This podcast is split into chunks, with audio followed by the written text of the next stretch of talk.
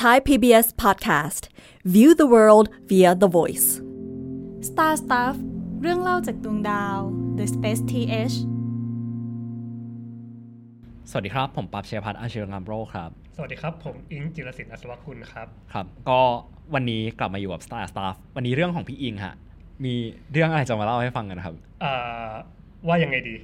ช่วงที่ผ่านมาคือไม่สบายดีกว่า ครับ เพิ่งเพิ่งเป็นเป็นหวัดมาครับ ก็เลย วันนี้หนาวหนาวๆผมจะพูดก่อน ครับ เพื่อเพื่อเพื่อความอุ่นของร่างกายครับจะ ก็ ได้ ครับ เพื่อเขาเรียกว่าอะไรนะ เพื่อความสะดวกในการอัดรายการวันนี้ละกัน จะ ก็ ได้ไม่มีเสียงรบกวน ครับ จาก ถ้า การไอ ถ้าใครดูผ่านวิดีโออยู่ก็จะเห็นแบบ เป็นคนสองคนนะครับ คนหนึ่งก็คือแบบแต่งตัวแบบชิลมากเสื้อยืดอีกคนหนึ่งใส่สูทมา ก็ ครับ ก็ก็โอเคครับ แปลกตาดีครับ โอเค ก็เรื่องราววันนี้ก็คือ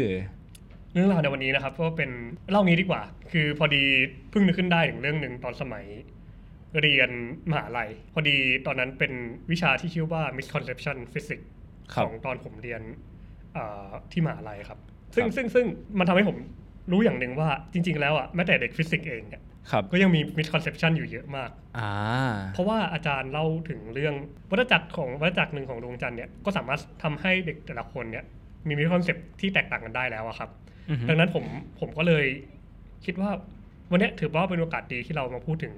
ตัววัฏจักรของดวงจันทร์กันครับ ครับ ก็ ซึ่ง เท้าความก็คือพี่อิงจบฟิสิกส์มาเนาะ อ่าใช่ครับผมจบฟิสิกส์มา แล้วก็เป็นนักวิจัยฟิสิกส์อยู่ อ่า ครับ ครับ ดังนั้นเรื่องฟิสิกส์และมิชคอนเซปต์เนี่ยเป็นเรื่องที่ผมชอบมากแล้วก็สนุกมากการพูดคุยเรื่องเกี่ยวกับพวกนี้ ครับ โอเค เราเข้าเนื้อหาของตัววัฏจักรดวงจันทร์กันเลยดีกว่า เล่าอย่างแรกเลยดีกว่า คือคำถามที่อาจารย์อะถามพวกผมในคลาสวันนั้นอะคำถามแรกคือ คุณคิดว่าดวงจันทร์ขึ้นกี่โมง อือฮึ ปั๊บลองตอบได้ไหมวันนี้ แต่ละวันมันขึ้นไม่เท่ากันมา โอเค ใช่ปั๊บปั๊บรู้แต่ว่าคุณเชื่อไหมว่า แต่ละคนเนี่ย สามารถตอบได้ไม่เหมือนกันเลย ครับ คือเพื่อนบางคนผมก็จะตอบว่า เอ้ย ดวงจันทร์เนี่ยเอ่อมันขึ้นแค่ตอนกลางคืนไม่ใช่เหรอ อือฮึ แต่คำถามที่ตามมาคำถามหนึ่งก็คือว่าดวงจันทร์เนี่ย มันไม่ได้ขึ้นแค่ตอนกลางคืนนะเพราะบางครั้งเนี่ยเราสามารถเห็นดวงจันทร์ตอน ตอนกลางวันได้ บางคนอาจจะเคยเห็นดวงจันทร์ตอนแบบแปดโมงเช้า ฮะ เก้าโมงเช้าแบบนี้แม้กระทั่งตอนเที่ยงเรายังเห็นได้เลยแบบมีดวงจันทร์ลอยอยู่บนท้องฟ้าเลยอย่างเงี้ย ครับ ซึ่งซึ่งมันเป็นเหตุการณ์ที่ปกติมากแล้ว มันจะมีอีกอันหนึ่งก็คือสุริยุปราคาที่เราสามารถเห็นดวงจันทร์เคลื่อนมาทับเงาของดวงอาทิตย์ได้ อืม ถูกไหมครับ ครับ มันทำให้เกิดคำถามว่าจริง ๆ แล้วอ่ะดวงจันทร์อ่ะมันขึ้นกี่โมงกันแน่ อ่า ทีเนี้ยคำตอบของมันคือดวงจันทร์เนี่ยมันขึ้นไม่แน่นอน ครับ เพราะว่าดวงจันทร์เนี่ยมันอย่างที่เรารู้กันนะครับ โลกเราโคจรเขาเรียกอะไรหมุนรอบ หมุนรอบ ตัว ตัวเอ เอง ง ด้วยเวลา 24 ชั่วโมงเนาะ ครับ ซึ่งดวงจันทร์เนี่ยมันเคลื่อนที่โคจรหมุนรอบโลกอะช้ากว่าโลก อืม แต่ด้วยความที่มันช้ากว่าโลกนั่นแหละแล้วมันดันโคจรเนี่ยมันทำให้วัฏจักรของดวงจันทร์เนี่ยมันเคลื่อนที่แปลกประหลาดไปจากโลก สมมุติถ้าเกิดเราเห็นดวงอาทิตย์อะขึ้นตรงเวลาทุกวันอย่างเช่นโอเค ขึ้นหกโมงเช้าแบบนี้เราเห็นดวงอาทิตย์เริ่มมันมีแสงอยู่แล้ว ครับ แต่ว่าแล้วดวงจันทร์ล่ะ อือฮึ พอเนื่องจากวัฏจักรของมันอะมันเคลื่อนที่ช้ากว่าโลกเนี่ย มันส่งผลทำให้ตัวดวงจันทร์เนี่ยขึ้นมาช้ากว่า ครับ ตัววันปกติในแต่ละวัน เราจะตอบคำถามนี้ได้ง่ายก็คือว่าถ้าวันนี้เราเห็นดวงจันทร์ขึ้นตอนหกโมงเย็น อืม วันต่อมามันจะขึ้นช้ากว่าวันนี้ห้าสิบนาที อ่า เนื่องจากว่า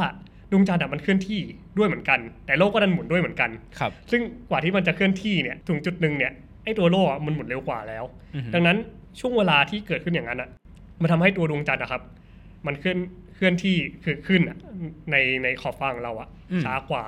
ก็คือถ้าสรุปคร่าวๆก็คือมันเหมือนมี 2 ระบบที่เกิดขึ้นพร้อมกันนะฮะ ถูกต้องครับ นแรก ใช่ ก็คือแบบเรื่องของการหมุนรอบตัวเองของโลกที่แบบ ใช่ เออมันทำให้แบบมันมีบางหน้าของโลกที่แบบได้รับแสงแล้วไม่ได้รับแสงในเวลาหนึ่งแล้วเปลี่ยน อืม อืมแต่ขนาด ใช่ แต่ขนาดที่แบบอีกระบบหนึ่งก็คือแบบการที่ดวงจันทร์หมุนรอบโลกที่สองอันเนี้ยมันอาจจะดู มันอาจจะดูแบบเวลาใกล้เคียงกันแต่จริง ๆ เวลามันไม่เท่ากันทำให้แบบมันเกิดปรากฏการณ์ที่จริง ๆ แล้วดวงจันทร์กับวันมันไม่ได้เท่ากัน ใช่ใช่ใช่ อ่า ดังนั้นสภาพของดวงจันทร์ก็คือ มันเคลื่อนที่ขึ้นอ่ะ คืออาจจะเป็นคาบเดือนที่ครบครบหรือไม่ครบ ครับ ซึ่งซึ่งเราก็จะรู้ว่าบางเดือนเนี่ยค่าของดวงจันทร์อะมัน อืม ครบนะหนึ่ง ฮะ เดือนเต็ม แต่บางเดือนเนี่ยมันก็ไม่ครบเนื่องจากไอ้ตัวฝนตรงเนี้ยแหละ ครับ ที่มันเคลื่อนที่ช้ากว่า 50 นาที ดังนั้น ตัวเนี้ยแหละคือตัวที่ส่งผลให้กับตัวดวงจันทร์เนี่ยขึ้นในแต่ละวันไม่พร้อมกัน อือฮึ ซึ่งซึ่งคุณเชื่อไหมว่า ไอ้ปัญหาเนี้ยโจทย์ปัญหาง่ายๆเนี่ย ครับ เด็กวิทย์แต่ละคนอะเถียงกันเป็นชั่วโมงเลยนะ อืม เออแต่ผมรู้ไง ผมก็เลยไม่ตอบ ว่าดวงจันทร์อะมันไม่ได้ขึ้นมันขึ้น แล้วแต่มันแหละว่ามันอยากขึ้นมันกี่โมง อ่า ก็ต้องไปคำนวณว่ามันขึ้นกี่โมงนั่นแหละ ครับ แล้วเราก็สามารถเห็นว่าดวงจันทร์มันขึ้น อ่า ได้ทุกช่วงเวลาแหละ ไม่ว่าจะเป็นเช้ากลางวันเย็น อือฮึ อยู่ที่ว่าอ่าค่าโคจรของวันก่อนหน้าเนี้ยมันขึ้นกี่โมง ครับ เราก็แค่ลบไป 50 นาที อืม มันก็จะขึ้นมานั่นแหละ ดังนั้นดวงจันทร์เนี่ย ถ้าตอบคำถามแบบเร็วๆ มันจะขึ้นกี่โมงก็ได้ ครับ ตามตัววัฏจักรของเขา ตมใจอ๋อ ตามวัฏจักร วัฏจักรของเขาครับวัฏจักรของเขา ครับ ทีนี้โอเค ต่อมาคือเอ้าวันเดือนเพ็ญกับวันพระจันทร์เต็มดวงอย่างเงี้ย ฮะ ก็มีคำถามหนึ่งที่คุณเชื่อไหมว่าไม่แต่เด็กปีสามฟิสิกส์เนี่ย ยังตอบกันได้ไม่ไม่ไม่ตรงกันเยอะเลย มันมันเป็นเรื่องที่น่าแปลกที่เรื่องที่มันอยู่ใกล้ตัวเราเรามักจะละเลยมันไป อย่างเช่นเราถามว่า เอ๊ะ พระจันทร์เต็มดวงเนี่ยแสดงว่าดวงจันทร์ต้องอยู่ด้านหน้าโลกหรือหลังโลก โอเค พวกเราก็ตอบกันได้แหละว่าอยู่หลังโลก แต่ต่อมาคือ การที่มันอยู่หลังโลกเนี่ยหมายความว่าไง หมายความว่าถ้าถ้าเป็นตามคอมมอนเซนทั่วไปก็คือ ถ้าพระจันทร์อยู่หลังโลกเนี่ยมันก็ต้องโดนเงาของโลกอะบังถูกไหมครับ อ่าฮะ ซึ่งปับก็จะตอบได้ว่าทำไมมันถึงไม่ปัก ครับ ลองตอบดูครับ เพราะแบบแสงมันไม่ได้แบบตรงแบบนั้น อ่า แสงตรงครับ จริง ๆ แสงตรง โอเค ขอเฉลยฮะ อ่าดวงจันทร์เอียงเมื่อเมื่อเทียบกับ อ่าระนาบของเส้นศูนย์สูตรเนี่ย ดวงจันทร์อะเอียงอยู่ประมันห้าองศา เมื่อเทียบกับเส้นศูนย์สูตร ครับ อ่า ที่ผมเข้าใจคือแบบระนาบมันไม่ได้ระนาบระหว่างโลกดวงอาทิตย์ดวงจันทร์มันไม่ได้ตรง แต่มัน อืม คือแบบเอียง เอียงนิด ที่ว่า นึง เออ ไม่ได้หมายถึงแบบแสงเลี้ยวเบนได้ ไม่ไม่เลี้ยวเบน เออ แสงกระตรง แสงตรงแต่หมายถึงว่าแบบระนาบมันไม่เท่า ใช่ครับระนาบของดวงจันทร์อะมันไม่ตรง ครับ ทีเนี้ยไอ้ห้าองศาเนี่ย คนทั่วไปก็คิดว่า แค่ห้าองศาเอง อ่า มันจะไปเยอะอะไรมันก็ต้องโดนบางบ้างสิ ครับ โอเค มันไม่โดนบังเพราะเหตุผลคือห้าองศามันเยอะนะ เพราะละ ครับ เพราะว่าระยะทางระหว่างโลกถึงดวงจันทร์อะคุณก็รู้อยู่ว่ามันไกลมาก ครับ คือคุณสามารถยัดดาวเคราะห์ทุกดวงในระบบสุริยะของเราพร้อมดวงจันทร์ทุกดวงได้อะ อืม ระหว่างพื้นที่ โลกถึงดวงจันทร์อะได้พอดีเป๊ะเลย อันนี้เป็นฟันแฟกเฉยๆแต่ทีนี้เราก็จะบอกว่า เอ๊ะ ถ้าอย่างนั้นเนี่ยทำไมเรายังถึงเห็นสิ่งที่เรียกว่าจันทรุปราคาหรือสุริยุปราคาได้อยู่ล่ะ อืม แสดงว่าดวงจันทร์ก็ต้องมีช่วงที่มันอยู่ในตำแหน่งเดียวกันกับโลก ครับ ถูกต้องใช่ไหมครับ โอเค ทีเนี้ยห้าองศาเนี่ย ที่เราเรากำลังพูดถึงอยู่เนี่ย มัน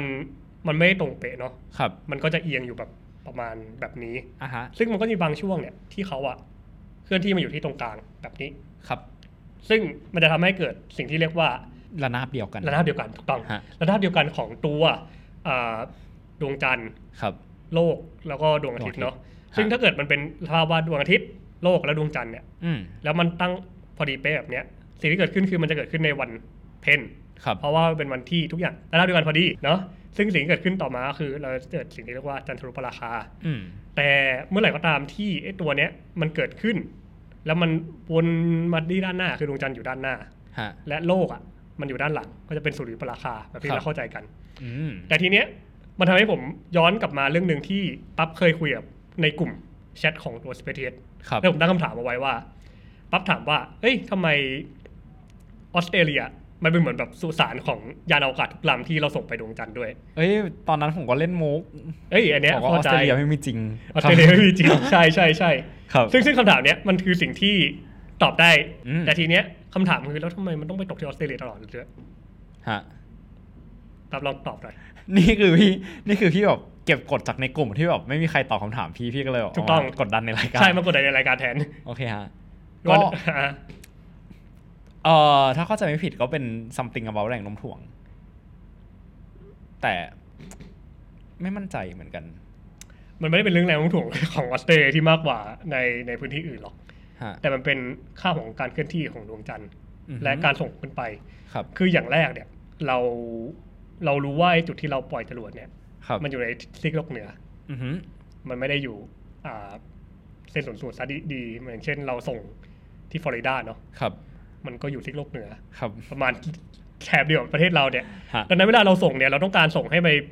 ถึงดวงจันทร์ซึ่งดวงจันทร์น่ะมันดันเอียงห้าองศาอีก อืม ดังนั้นวงโคจรของมันอ่ะก็คือเราต้องส่งมันขึ้นไปเอียงๆนิดนึ ครั ง บ เพื่อให้มันไปถึงดวงจันทร์พอดี แต่ทีเนี้ยอย่างยาตัวเพรดิแกนที่เพิ่งตกกลับมาที่โลกเนี่ย ครับ พอมันองศาเอียงห้าองศาปุ๊บเนี่ย อืม เมื่อมันเอียงห้าองศาปุ๊บพอมันตกกลับมาที่โลกเนี่ย ครับ ตำแหน่งของมันเลยกลับมาอยู่ที่ ออสเตรเลีย ใช่ อ่า โอเคฮะ นั่นคือเหตุผลว่าทำไมมันถึงโผล่มา มันจะโผล่มาอยู่แถวๆซิกโลกใต้ประมาณออสเตรเลียไม่ก็แบบขึ้นไปสูงกว่านั้นหน่อย ครับ อะไรอย่างนี้ ม ซึ่งออสเตรเลียก็จะเป็นจุดที่ถูกเรียกว่าอะไรนะ สุสานของยานอวกาศใช่ไหม ครับ ซึ่งส่วนมากก็เป็น อวกาศของการไปดวงจันทร์แหละที่แบบมันจะ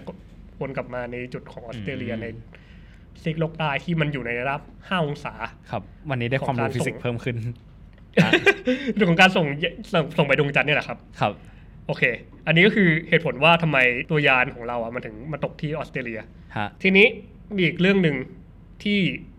อันเนี้ยถามปั๊บแล้ว ครับ แล้วปั๊บก็จะเริ่มงงละเรามักจะเห็นภาพแบบนี้ครับน้ำขึ้นน้ำลง ทุกครั้งที่เราเห็นตัววัดจากน้ำขึ้นน้ำลงเนี่ยโอเคเรารู้แหละว่า ดวงจันทร์เนี่ยมันเป็นสิ่งที่ดวงจันทร์ของโลกอะมันใหญ่ ครับ แรงดูดของดวงจันทร์อะมันเยอะ อืม มันเลยส่งผลในการที่สามารถดูดน้ำขึ้นน้ำลงได้ อือฮึ แต่ทีเนี้ยคำถามคือทำไมทุกครั้งที่ดวงจันทร์มันดูดน้ำเนี่ย น้ำมันไม่ได้ป่องไปทิศทางเดียว แต่มันป่องเป็นเหมือนพุงป่องอ้วนๆแบบนี้ อือฮึ อืมโอเค มันก็จะมีคนตอบมาถามว่าอ๋อจริง ๆ แล้วอ่ะ มันเกิดจากวัฏจักรของน้ำขึ้นน้ำลงเนี่ยมันไม่ได้เกิดจากแค่ตัวดวงจันทร์ที่ดูดอย่างเดียวเพราะมันมีทั้งแรงดึงดูดของโลก อือฮึ แรงดูดของดวงจันทร์ อืม แล้วก็แรงดูดของดวงอาทิตย์อีกถูกไหม ครับ แต่ทีเนี้ย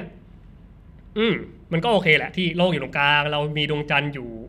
ตรงนี้ แล้วเรามีดวงอาทิตย์อยู่ตรงนี้ ครับ ซึ่งพอมันเป็นแบบนี้ปุ๊บมันก็จะกลายเป็นสภาพว่าอ๋อมันก็มีแรงดูดจากสองทิศทางไงมันก็เลยดึงทำให้โลกมันป่อง ฮะ แบบนี้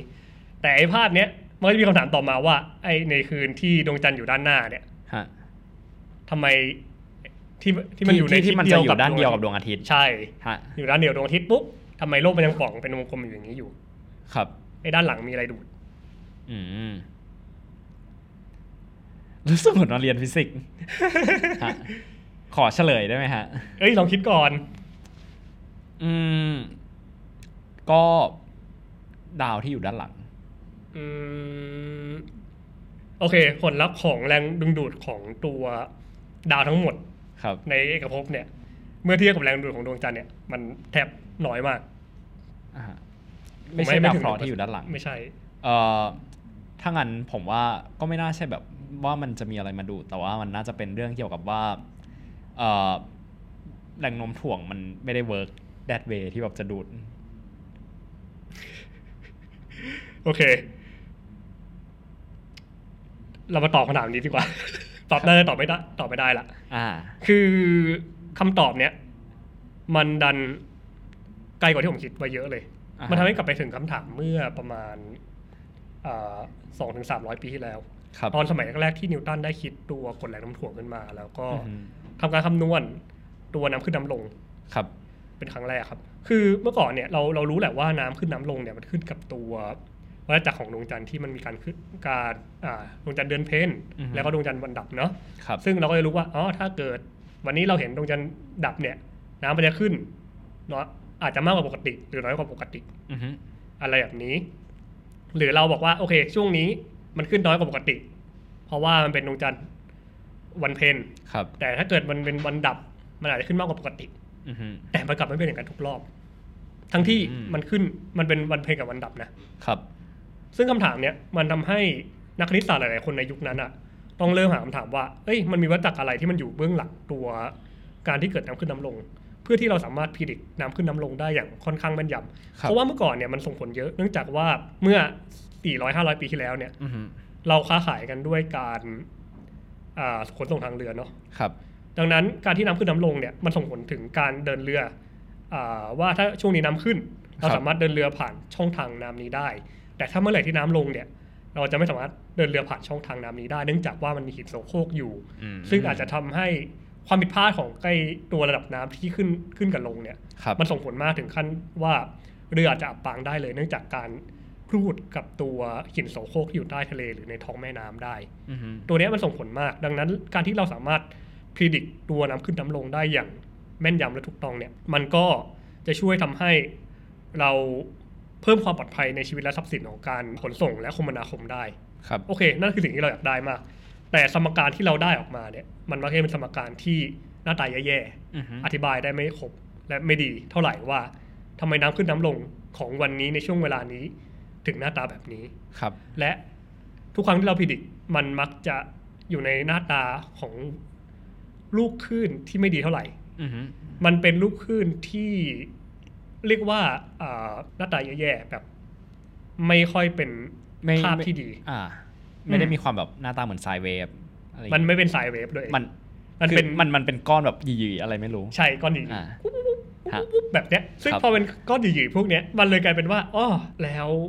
สรุปเราจะพิดิกน้ำขึ้นน้ำลงได้ไง ครับ ซึ่งซึ่งการพิดิกของเราในช่วงช่วงช่วงที่เราได้สมการมาแรกๆอ่ะมันก็ไม่ได้เป็นการพิดิกที่แม่นยำ อือฮึ ตรงเป๊ะ exact แบบที่เราต้องการมันมีตัวค่าสมการเบื้องหลังที่เราไม่เข้าใจอยู่อีก อือฮึ เยอะมากเป็นก้อนที่เยอะมาก ทีเนี้ยเราก็เลยต้องสร้างสิ่งประดิษฐ์หนึ่งขึ้นมา เพื่อที่จะคำนวณสิ่งที่อยู่เบื้องหลัง ตัวการขึ้นของน้ำขึ้นลงขึ้นมาครับ ครับ นั่นเขาเรียกว่าคอมพิวเตอร์ ฮะ คอมพิวเตอร์ในอดีตเนี่ยไม่ได้เป็นคอมพิวเตอร์แบบที่เราเห็นคือแบบมีคีย์บอร์ดแป้นพิมพ์หน้าจออะไรอย่างนี้ ครับ แต่คอมพิวเตอร์ในเมื่อก่อนเนี่ยสิ่งที่เราทำคือการหาอ่าสิ่งที่เรียกว่า Fourier transform ฮะ เพราะว่าเรารู้ว่าการขึ้นลงของตัวน้ำเนี่ยมันเป็นไซเคิล อืม ถึงแม้ไซเคิลมันจะไม่สวยหรือไม่ได้เป็นไซเคิลที่พิดิกได้ ครับ อย่างหนึ่งร้อยเปอร์เซ็นแต่ไซเคิลเนี้ยมันมีแพทเทิร์นของมันอยู่ อ่า ก็คือ อ่า อันนี้แบบพอเริ่ม เริ่มเริ่มกลับมาสู่แบบพาร์ทที่ผมผมพอได้ละฟูเรียทานฟอร์มก็คือ เราสามารถแบบแยกแบบไออะไรที่แบบมันก้อนเป็นก้อนๆใหญ่ๆให้ออกมากลายเป็นแบบหลาย ๆ ส่วนที่แบบมันดูสวยขึ้นได้เป็น ใช่ครับ ไซเคิลฮะ เพราะว่าข้อมูลที่เราได้มาสองมิติ ครับ ถูกไหมครับหรือหนึ่ อื ง ม มิติเนี่ยแต่เราสามารถแปลของมันออกมานะให้เป็นรูปแบบสามมิติได้ ครับ ซึ่งตรงเนี้ยมันจะช่วยทำให้เราอ่าดึงข้อมูลที่มีอยู่เบื้องหลังตรงนั้นอะออก ครั มา บ ได้ครับ อืม โอเค ทีนี้เรากลับมาดูตัวข้อมูลที่เราได้มาจากฟูเรียทันฟอร์มเนี่ย เราก็จะสามารถรู้ได้ว่ามันมีตัว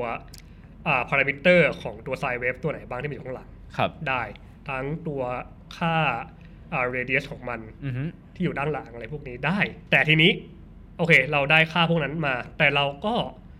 ยังไม่สามารถพิดิกสามารถเอาค่าตัวเนี้ยไปพิดิกให้กับทะเลทุกทะเลได้ ครับ อีกคำถามคือจะทำยังไงให้เราสามารถพิดิกได้กับทุกทะเล อืม ถ้าเป็นผมก็คือมันควรจะเก็บข้อมูลของทุกอัน แล้วก็เอามาฟูเรียทานฟอร์มแล้วเอามาดูว่าแบบมันเจอแพทเทิร์นอะไรหรือเปล่า ของแต่ละทะเล ใช่ แต่ละด้านน้ำ ใช่ แต่เราก็รู้ว่าน้ำทุกอันอะดันเคลื่อนที่ในแพทเทิร์นเดียวกัน อือฮึ แค่ความสูงมันไม่เหมือนกันในแต่ละทะเล อืม ซึ่ง สิ่งที่มันอยู่เบื้องหลังนั้นคืออะไร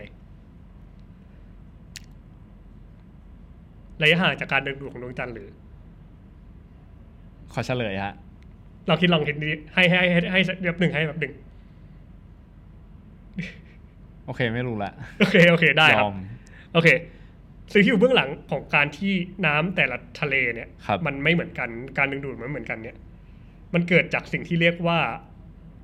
ท้องน้ำครับ ท้องน้ำของทะเล พื้นน้ำทะเลแต่ละที่อ่ะ อือฮึ ความลึกไม่เท่ากัน ฮะ ดังนั้นเอ่อความเฉื่อย ครับ ของน้ำแต่ละพื้นที่อ่ะ มันจะไม่เท่ากัน อือฮึ อย่างเช่นเอ่อเรารู้ว่าอ่าวไทยเนี่ย ครับ ตื้นกว่าทะเลอันดามันถูกไหมครับ ฮะ ดังนั้นความเฉื่อยหรือผลจากแรงดึงดูดของดวงจันทร์ที่ทำให้เกิดน้ำขึ้นเนี่ย ในพื้นที่อ่าวไทยอาจจะน้อยกว่าพื้นที่ของอันดามัน อือฮึ ก็ได้ เนื่องจากว่าความเฉื่อยของทั้งความเฉื่อยทั้งปริมาณน้ ครับ ำอ่าหลายๆสิ่งหลายๆอย่างเนี่ยพอมันมาคำนวณรวมกันแล้วอะมันจะทำให้บอกว่าอ่าวไทยน้อยกว่าอันดามัน ฮะ เรือจะมากกว่าก็ได้ ครับ ในแต่ละช่วงของดวงดวงจันทร์ ดังนั้นสิ่งที่ ผมกำลังจะพูดก็คือว่า สิ่งที่อยู่เบื้องหลังว่าทำไมดวงจันทร์ที่เราเห็นภาพที่ผมย้อนกลับมาที่ภาพนั้นนะที่บอกว่าทำไมมันป่องเนี่ย อืม ผลลัพธ์มันคืออะไรรู้ไหมครับ ไอ้ที่มันป่องอีกด้านหนึ่งเนี่ย ฮะ ป่องขึ้นมาเนี่ย มันเกิดจากการที่ความลึกของระดับน้ำในทะเลแต่ละพื้นที่อ่ะมันไม่เท่ากัน อือฮึ ทำให้มันยังมีแรงต้านบางอย่างอยู่ อ่า ซึ่งทำให้น้ำในตรงบริเวณที่มันไม่ถูกดึงดูดอ่ะ ครับ มันยังคงป่องอยู่ ไอ้น้ำที่มันไปได้มันก็ไปได้ของมันแหละ อ่าฮะ แต่ไอ้น้ำฝั่งที่มันไม่มี มันไม่โดนแรงดึงดูดอะ อ่า ที่มันป่องอยู่อะเพราะว่ามีแรงต้านและแรงเฉื่อยของตัว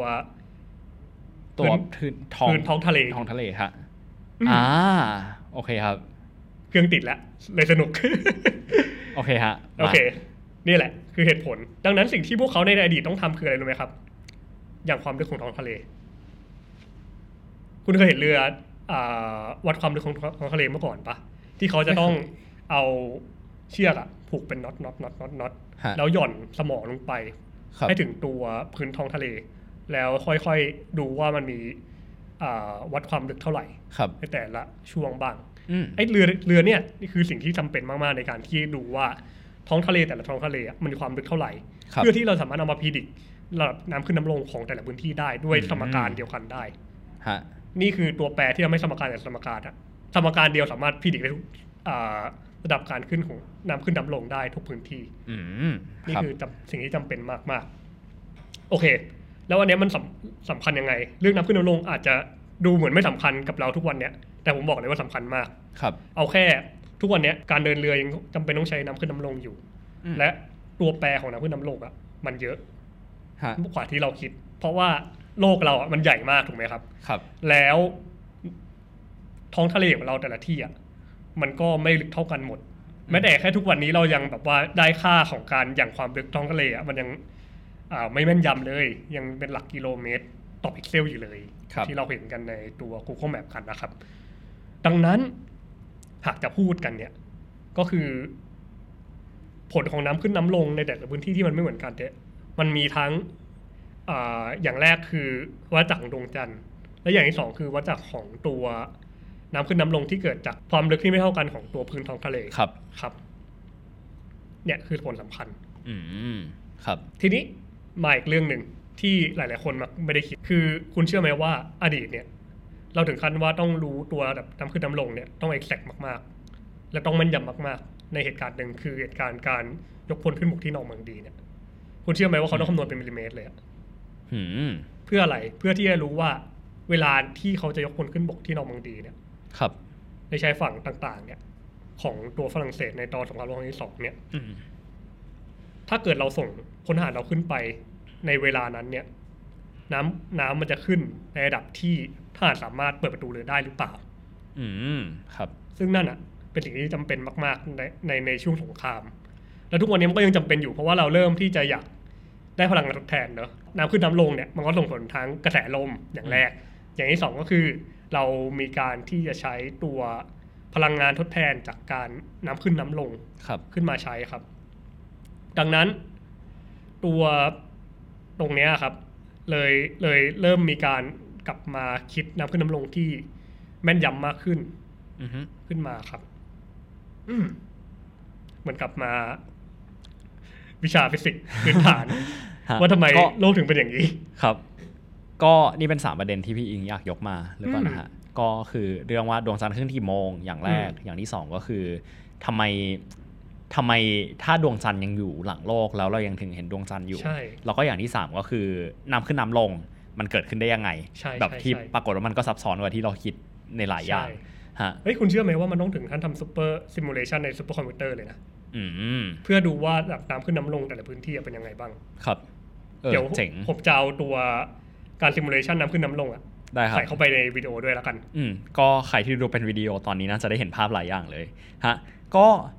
ผมว่าเป็นประเด็นที่น่าสนใจเหมือนกันนะฮะแล้วก็จริง ๆ เรื่องที่อยากมาคุยปิดท้ายตอนวันเนี้ยฮะคือเรื่องเกี่ยวกับวิชาที่พี่เรียนนี่แหละ อ๋อครับ เรื่องแบบ misconcept เอ่อชื่ออะไรนะฮะ misconception of physics misconception of physics อยากรู้ว่าเวลาเราเห็นแบบเรื่องหลายอย่างที่แบบมันดูเป็นเรื่อง เรื่องเรื่องที่แบบมันดูพื้นฐานมากๆค่ะ แต่ปรากฏว่ามันมีอะไรหลายอย่างที่ซับซ้อนแล้วแบบเราคิดไม่ถึงอยู่อะฮะแบบอยากรู้ว่าการที่พี่ได้เรียนอะไรแบบนี้มันทำให้พี่คิดยังไงหรือเห็นอะไรบางอย่างหรือเปล่า คือคืออย่างนี้ผมเป็นคนที่ช่างสงสัยอยู่ละในแต่ละ ครั วั บ นคือคือ คือถ้าคนที่ที่ที่รู้จักผมมาตั้งแต่ ก่อนหน้านี้หรือรู้จักส่วนตัวเนี่ยจะรู้ว่าผมเป็นคนที่ช่างสงสัย อือหือ ใน แต่ละวันอยู่แล้วว่า เอ้ยทำไมมันถึงเกิดอย่างนี้ แล้วเราก็ไม่ได้สงสัยแค่อย่างเดียว เวลามันมีคีย์เวิร์ดอะไรบางอย่างขึ้นมาเนี่ยเราก็จะ ครับ หาไปด้วย แต่ว่าไอ้ข้อดีของการเรียน misconception เนี่ย คืออย่างแรกคือ เราได้มานั่งถกกันว่า อืม เอ่อสิ่งที่เราคิดในฟิสิกส์เนี่ย มันคือสิ่งที่ถูกต้องหรือเปล่า ครับ ซึ่งซึ่งหลาย ๆ คนก็จะมี misconception อยู่ ไม่มากก็น้อยแหละ อืม อย่างแม้แต่คนที่ทำงานในวงการเดียวกัน อืม ก็ยังยังเจอ misconception อยู่เยอะเลย เช่น ถามว่า เอ๊ะทำไมโลกถึงหมุนอย่างเงี้ย อืมแม้แต่เออเหมือนแม้แต่ผมด้วยที่แบบ วันนี้ก็ตอบคำถามไม่ได้ว่าทำไม เออ แต่ แต่ ก็ แต่ตอน ได้ดู นี้ยังตอบไม่ได้เลยว่าทำไมลูกถึงหมุนอย่างเงี้ย เออ มันก็เป็นเรื่อง เออ ปกติเหมือนกันแห ครั ละ บ ที่ที่ คนส่วนมากคิดว่าเอ้ยเรื่องที่เราเห็นแบบเป็นเรื่องทั่วไปอย่างเช่น เอ้ยทำไมตอนเด็กเราถามพ่อว่าทำไมเรานั่งรถแล้วดวงจันทร์ถึงเคลื่อนที่ตามเราอย่างเงี้ย อือหือ อ่ามันเป็นเรื่องปกติที่คนทั่วไปอะแบบ อืมทำไม ก็ ท้ เห็ อน งฟ้า แหละ สีฟ้า ก็เห็นแหละ เออใช่ถูกต้อง มันคือสิ่งที่เราทั่วไปเห็น แต่เรามักจะไม่ได้เราเห็นมันเป็นเรื่องปกติจนเราลืมคิดว่าไอ้สิ่งที่มันอยู่เบื้องหลังมันอะมันคืออะไร อือหือ ซึ่งซึ่งวิชาเนี้ยมันคือการที่เราเอาตัวสิ่งต่างๆพวกเนี้ยมานั่งถกกัน อืม แล้วก็นำเสนอ ซึ่งอย่างเรื่องที่ผมนำเสนอเนี่ยคือเรื่องว่าเรือใบทำงานยังไง ครับ อืม ฮะ มันไม่ได้มีแค่การอะไรนะ